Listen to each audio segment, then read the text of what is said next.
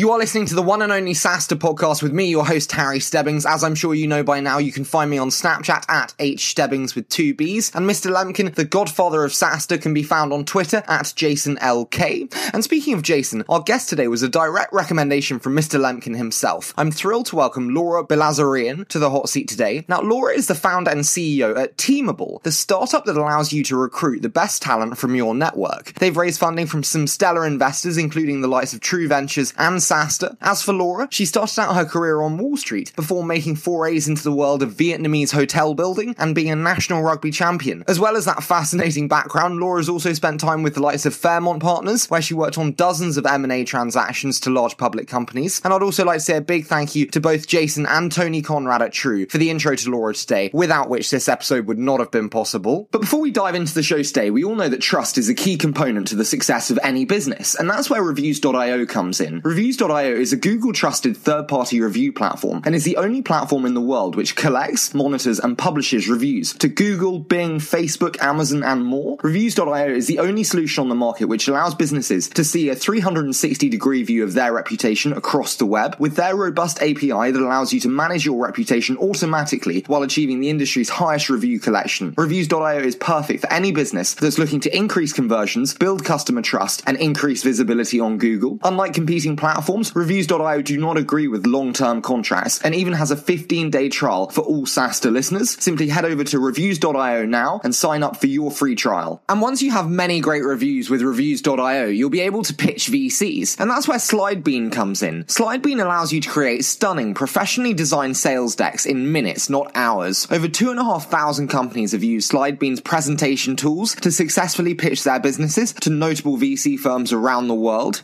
You can create a free account and start designing your pitch deck today at slidebean.com forward slash SaaStr. Once you're ready to unlock your presentation, use the offer code SaaStr, S-A-A-S-T-R, to save 10% off your first purchase. Slidebean, presentations made simple. You must check it out. But enough from me, so without further ado, I'm delighted to hand over to Laura, founder and CEO at Teamable. Good. That's perfect. Okay, I think we're warmed up. Laura, absolutely fantastic to have you on the show today. A huge hand to both Jason Lemkin and Tony at True for making the introduction. But thank you so much for joining me today, Laura. Thank you for having me. Excited. I'd love though to get started today. I think you've got one of the most diverse and interesting backgrounds. So I want to start today with a bit about you and how you made your way into SaaS and came to found Teamable. Yeah, so I started my career uh, on Wall Street, literally on the street of Wall called Wall Street, and I noticed that you know high performing teams were the difference between millions of dollars at the end of a nine month project or zero. And I also got involved in recruiting, uh, being one of the only female female investment bankers at the time. You know, they, they wanted to have a diverse face in recruiting. And I saw that a lot of things were biased, and inefficient. And at the same time, I saw this explosion in social data, talking about Facebook, LinkedIn, email address books, and just even bios on people on the web. And I thought there was a better way we could marry social networking data with the process of recruiting. Mm-hmm. Well, I do have a first question from Tony Conrad at True, who said, yeah. as your role as captain of the National Women women's rugby team. What did that influence and how did that prepare you for life at Teamable? Yeah, I think of, you know, all the credentials that I have were in investment banking, traveling around the world, which was very helpful.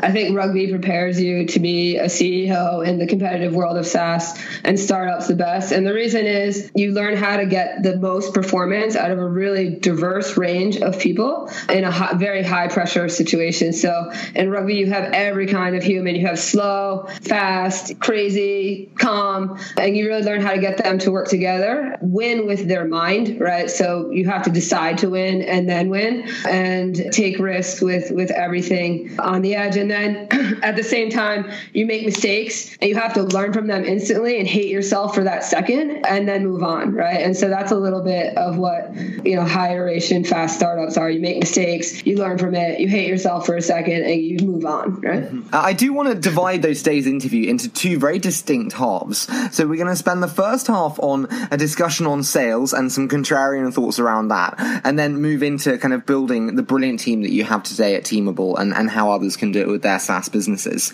So starting on the sales element though, I want to start with the product that we're selling. And you've said before that it should always be premium.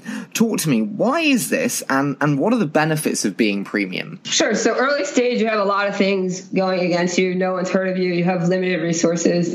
And I think you had Nick from Gainsight on before, like customer success is a, is a real thing. And so you have limited, limited resources to invest there. And so the signal of being a premium product, right? That's a signal when no one's heard of you that, that you're legit. And also you're optimizing, you know, you may have 10 less customers, but you're optimizing for the customers that are going to invest the most in you, give you the feedback that's going to iterate your product to the place it needs to be to cross the chasm and create that second order revenue of them telling their friends about it. It's much harder and then also as a competitive signal. So if you have any competitors, we had one competitor early on that is the 10,000 pound gorilla in here, and they had a competing product, and we were four times as expensive as them and the the discussion just became about how much it wasn't about win or lose it just was how much closer were we going to get to their pricing but we never close a deal less than 2x their pricing no I'm, I'm intrigued there how does that kind of always be premium mentality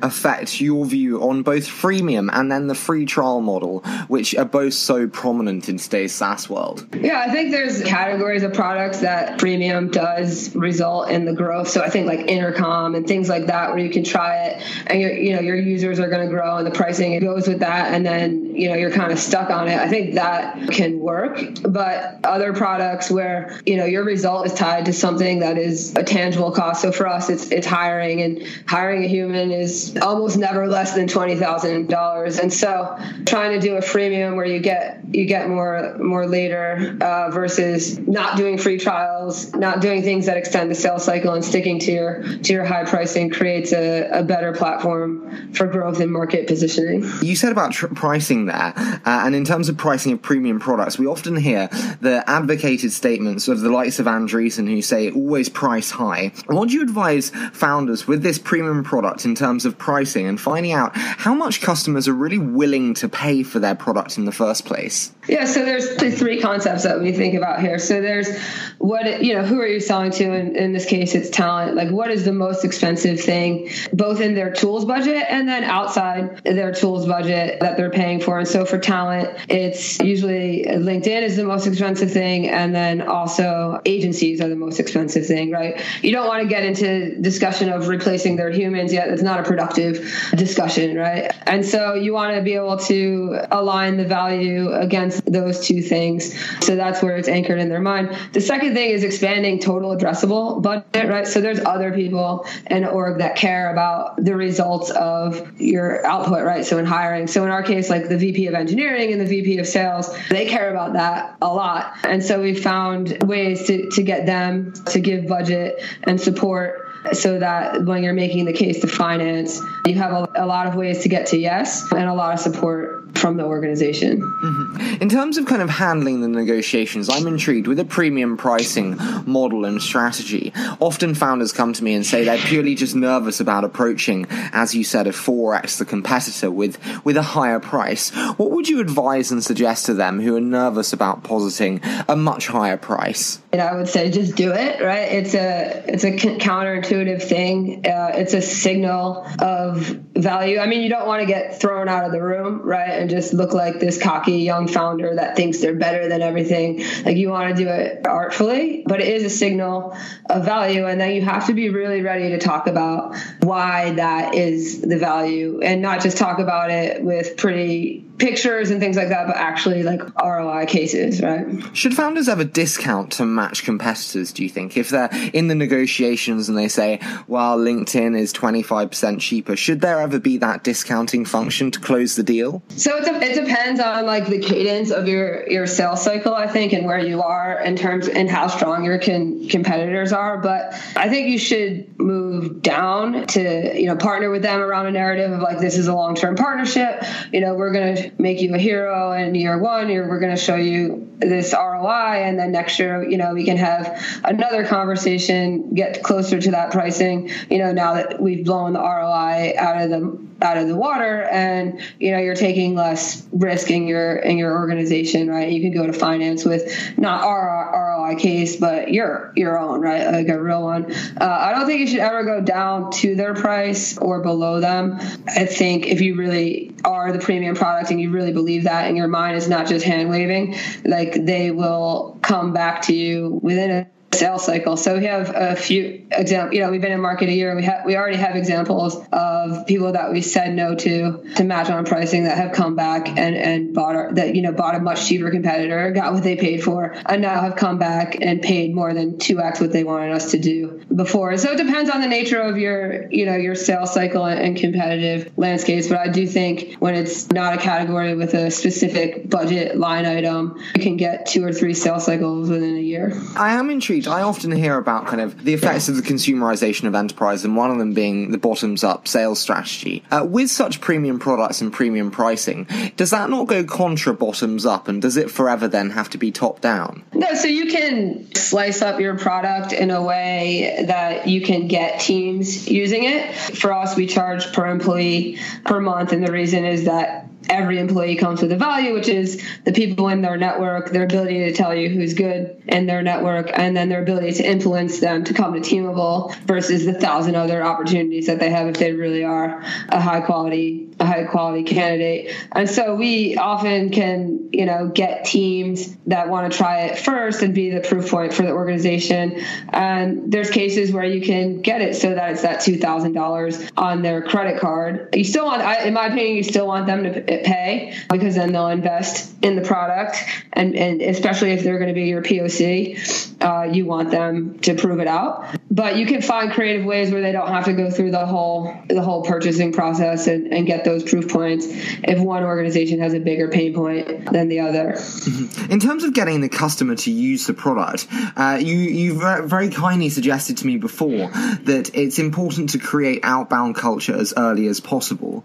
Why do you think this is in particular with you? Yeah, so outbound culture, meaning outbound like SDR, you know, going out to, to the customers. I think it's important to do it early because first of all, you can qualify, you know, your customer, the outbound better than you qualify the inbound at first because you can say like, okay, we want customers that are 150 people have raised this much money, you know, et cetera, et cetera. And you can now find that data on the web very easily, right? You're not shooting blanks. And then when you go outbound, you're, you're casting a wider net. And so you'll find people that are, you know, they're starting to think about this. They were in a competitive process. They didn't know about you because you don't have have that full optimized SEO presence yet, and they come into your your process and it's like a three day, four day close because they're already thinking about you. The other thing is changing salespeople's mentality to be aggressive and go grab customers that we know are qualified. You know whether they know it yet or, or not. You know I think that that's much harder to change later on. You know if you're just feeding them inbound you know, and, and making it uh, is disqualified. Let me let me close it quickly. Like if you have if you know that someone's qualified based on external signals that you can find on the web easily, like go after them. Can I ask, would you say aggressive salespeople are the kind of strongest profile type that you want in your earliest sales hires? Yeah, we want people that are you know outbound, sales driven. They don't take no for an answer. They are able to work creatively with the customer to to get to yes. They you know, when they hear no, it's it's no for now, and they they stay in touch with them, and they're aggressive about uh, winning in in any competitive situation because that's how you're going to build your reputation. That's going to have a multiplier effect. You said about being creative there from the sales perspective, and in terms of closing the deal. I'm intrigued to to agree on the deal, and at Teamable, you place a lot of emphasis on on doing all the closing for your customers. So so talk to me. Why should other SaaS businesses focus on really kind of of removing the friction from this process and and the benefits of that? Yeah, sure. So if you're not a category yet, which network based referral hiring, I mean, we've been getting some RFPs lately, which is is fun, but it wasn't a category,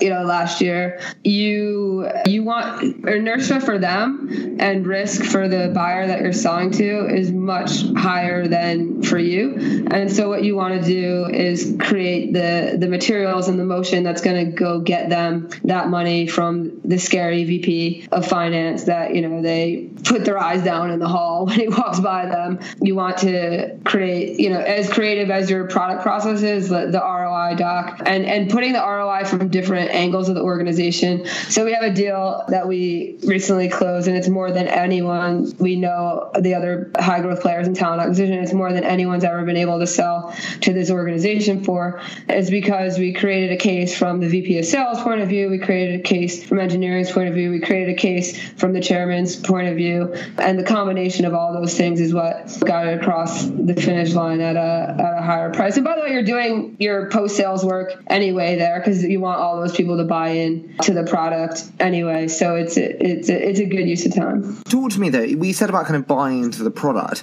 Are there any SaaS customers where you maybe don't want them to buy in the product and you have to say no to potential customers? And what are those circumstances? Yeah, so we have several of those where either they're not, their organization is not set up properly to realize the results of what, what your product can bring them. And so we have, you know, we had a post IPO company that did a, a, proof of concept with us, uh, just with engineering team. They got several hires that they would have been paying for agency before, but they weren't using their system of record properly to, you know, yield all the results of employees sending them great referrals. And so I knew that in the long run, that was going to result in a lot of unhappy people because the loop wasn't closed. And so I said, let's, you know, let's not continue. They've actually now come back to us and they've set up their system of record for hiring more properly. And, you know, we're having conversations at the CIO level about it being strategic and it's much higher pricing than before. And so in that case where their org is designed to fail and it's not something related to your product, you just have to walk away and, and, and come back later when they're more set up to, to reap the benefits of what you're providing them. Absolutely. Right. Another case example would be like if someone's not using their Salesforce properly and you're putting data into their Salesforce, like, you know, you're going to take the blame for something that wasn't your fault and it's going to have a negative reputation effect. No, I completely agree with you. But I do want to dive into one of my favorite elements of any uh, interview, and it's the quick fire round. So Laura's 60 seconds SaaStr. So I say a short statement and then you give me your immediate thoughts. How does that sound? Awesome. Sounds good. Okay, so let's do the competitive advantages of being a female CEO. Yeah, sure. So trust is like the currency of the modern economy. If you look at high performing teams, how they, you know, Google's done a lot of research on this. Trust is the number one most important thing. And then when you have a data product, you also want people to trust that your org is using the data properly. So we have a thing where everyone's giving us all their contacts and we are properly using it. We're just using that to feed it back to them to recommend for referrals, right? But I think that is good both on hiring, on team building, and on you know gaining trust of your customers. The second is people will be you know they'll try to explain th- over explain things to you, and so you can get a lot of strategic uh, competitive insights just by getting explained to, which is like, and, and then the third is just you know you have a higher standard of proof, and so you really flex the muscle early of proving things with very little money and and very very quickly and that's a muscle like outbound sales that gets really hard to flex later. In new categories, you said before, find budget in non-traditional places. What do you mean?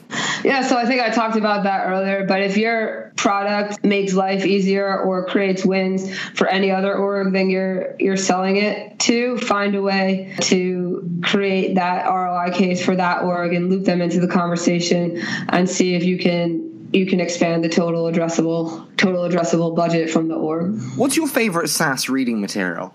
Yeah, so I'm a I'm a SaaStr uh, fangirl. I, am fond of saying like the first time I read it, I understood 10 percent. The second time I read it, I understood about 30, and now I understand about 95, and and the rest I go ask. I'm at the SaaStr co-selling stage, so the rest I can go ask go ask Jason about it. So yeah. no, absolutely brilliant, and brilliant here you're at the selling space. Uh, final yeah. one though, what do you know now that you wish you'd known at the beginning of your time with Teamable? Honestly, I would say that that premium pricing thing we iterated a lot on pricing, and there's an inflection point where we increased the pricing, and it was just a signal of value, and the machine started running in a way that we weren't running into painful laws every time we we did an implementation. Mm-hmm. No, absolutely. I think it's an incredibly valuable lesson that all the listeners now don't have to wait years to learn. uh, so yeah, don't be scared.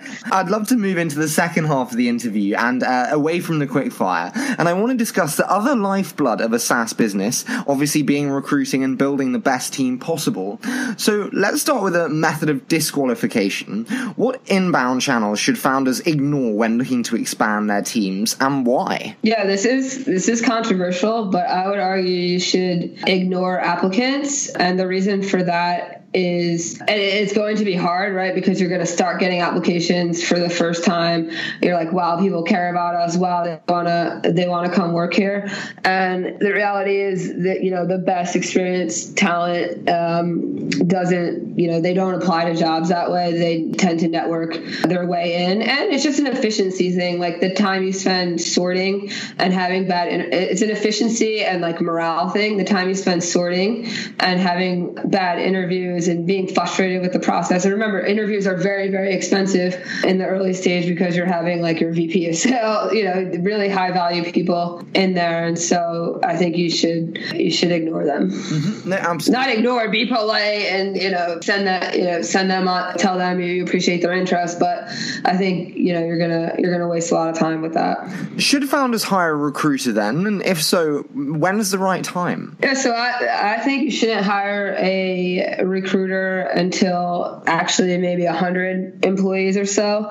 And the reason for that is you want to create a recruiting culture. Um, and what's a recruiting culture? Recruiting culture is where everyone understands the open roles, everyone understands the importance of recruiting relative to all the other things that are much, you know, often much more fun to do. And they understand that every event they go to, every job that opens, they should be looking through their network and bringing people, you know, the best people people into the process, whether it's passively or actively. I do want to discuss, we mentioned timing of recruiters there, though, Laura, and uh, you said about kind of the post 100. On timing, I'm always intrigued with regards to diversity, and when's the right time to start actively thinking about diversity for you? Yeah, I mean, you want to think about diversity right out the gate, and the reason is like all studies show diverse teams make better products, they do better sales, and what's happening is where you start from initially, like where you iterate your product from like that you feel that throughout your entire lifetime. And if you make a product that only appeals to one set of the population that gets really hard to iterate out of it. And so i'll give an example. We have another pre-ipo company we've been working with. It's a productivity app and 80% of their users now are, are male. And I, I personally think it's an app that you know women would use more. But the there's little things in the design and little decisions now have have made that harder to get to and hard, that market harder tap into it. So you want to have those voices around the table early. And then uh, there's like a cold hearted view about this too. I call it the Goldman Sachs view. And Goldman Sachs has been doing diversity uh, recruiting forever. It's actually quite, you know, we're in process with them. It's quite diverse in their hallways. Um, and they just looked at it from a portfolio perspective and they say it's just not possible that the best talent is all, you know, one color or one way of thinking or one this or that. And so we want to, you know, attract the best from every group and make it so that you know they're comfortable here as well and so that requires you know being thoughtful and aggressive about diversity recruiting mm-hmm. humane as ever from goldman sachs uh, but i do I, I, I, do want to also with relating with relation to that kind of diversity and hiring exceptional diverse talent uh, how can startups compete with top tech companies today who similarly have diversity at the top of their priority list, but don't have the salaries to compete with the Facebook, Slacks, Googles of the world when hiring this talent? Yeah, I mean, I think, you know, that's uh, always a question. I think, you know, diverse talent, especially like they're used to thinking for themselves, they're used to thinking contrarian, they're used to breaking through walls day after day after day from early in their life. And so they're often bolder and, and more willing to take risk and actually can see that salary is not everything, but nonlinear growth and breaking through a walls is is the thing that that's like their core competency. And so it's often easier to compete uh, for diverse talent because you know their diverse talent isn't breaking the noise in those funnels at those big those big companies. They might have more dollars but i believe they're still recruiting i would call it resume way and you know you can think different and tap into these pools and inspire them absolutely i do want to finish though today by giving away the keys to the kingdom so to speak uh, talking about methods of disqualification as we did there. And let's talk about methods of qualification, because you said before there are only two ways to hire.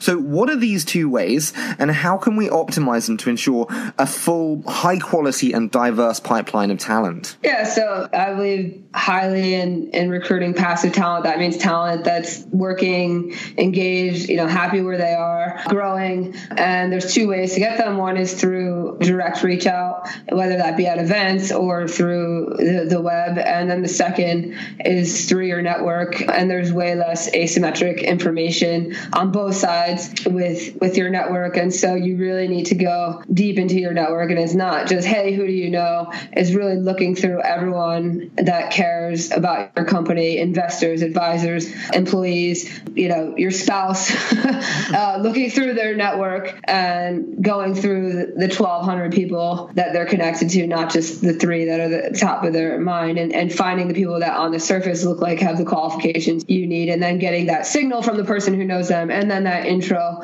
which is just gonna make your company that no one's heard of or they've heard in passing or they've never used your product it's going to make you instantly legit in that talent's that talent's mind and you're going to have a more a deeper conversation. If nothing else you're going to learn a lot from them and hire them a year later. Absolutely. But laura as i said uh, jason and tony both said it'd be an exceptional interview. I can't thank you enough for coming on today. It's been incredible to hear more about teamable thank you harry. It's, i love this podcast. It's uh, another place that i'm learning from and thank you for for doing such an excellent job. Very kind of Laura to say, and such a pleasure to have her on the show. Such exciting times ahead for her and Teamable. And again, a big hand to Jason Lemkin at SaaStr and to Tony Conrad at True for the fantastic introduction today, without which this episode would not have been possible. And if you enjoyed the show today and would like to see more from us, then you can follow me on Snapchat at hstebbings with two B's, or you can follow the main man Jason Lemkin on Twitter at JasonLK. It would be fantastic to see you on those respective platforms. But before we leave you today, we all know that trust is a key component to the success of any business and that's where Reviews.io comes in. Reviews.io is a Google trusted third party review platform and is the only platform in the world which collects, monitors, and publishes reviews to Google, Bing, Facebook, Amazon, and more. Reviews.io is the only solution on the market which allows businesses to see a 360 degree view of their reputation across the web with their robust API that allows you to manage your reputation automatically while achieving the industry's highest review collection. Reviews.io is perfect for any business that's looking to increase conversions, build customer trust, and increase visibility on Google. Unlike competing platforms, Reviews.io do not agree with long-term contracts and even has a 15-day trial for all SaaStr listeners. Simply head over to Reviews.io now and sign up for your free trial. And once you have many great reviews with Reviews.io, you'll be able to pitch VCs. And that's where Slidebean comes in. Slidebean allows you to create stunning, professionally designed sales decks in minutes, not hours. Over 2,500 companies have used Slidebean's presentation tools to successfully pitch their businesses to notable VC firms around around the world. You can create a free account and start designing your pitch deck today at slidebean.com forward slash SaaStr. Once you're ready to unlock your presentation, use the offer code SaaStr, S-A-A-S-T-R, to save 10% off your first purchase. Slidebean, presentations made simple. You must check it out. As always, we so appreciate all your support and cannot wait to bring you Monday's episode with Jeetu Patel at Box.